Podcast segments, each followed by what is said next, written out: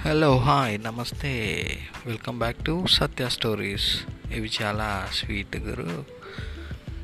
ఇప్పుడు మనం కర్నూలు జిల్లాలోని గొందిపర్ల అనే గ్రామం గురించి మాట్లాడుకుందాం. ఏముంది అక్కడ? ఏమైనా టెంపుల్స్ ఉన్నాయా? ఏమైనా ఫేమస్సా అనుకుంటున్నారా? కాదండి. కర్నూలు జిల్లా కేంద్రం నుంచి గొందిపర్ల అనే గ్రామం వెళ్ళాలంటే తుంగభద్ర నదిలో నడిచి వెళ్ళాలంట. అది రాత్రైనా పగలైనా. సో అక్కడ ఉన్న ఒక ఆటో డ్రైవర్ గారు ఆయన పేరు గోపాలకృష్ణ ట్విట్టర్ ద్వారా ఈ విషయాన్ని ఈరోజు ట్వీట్ చేయడం జరిగింది. సో అది చూసి ఈ ఆడియో చేస్తున్నాను.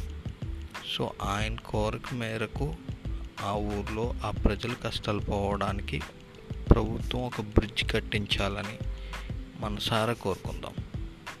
ఆయన ఇదే ట్వీట్ని ట్విట్టర్లో పెట్టి పవన్ కళ్యాణ్ గారిని ట్యాగ్ చేశారు.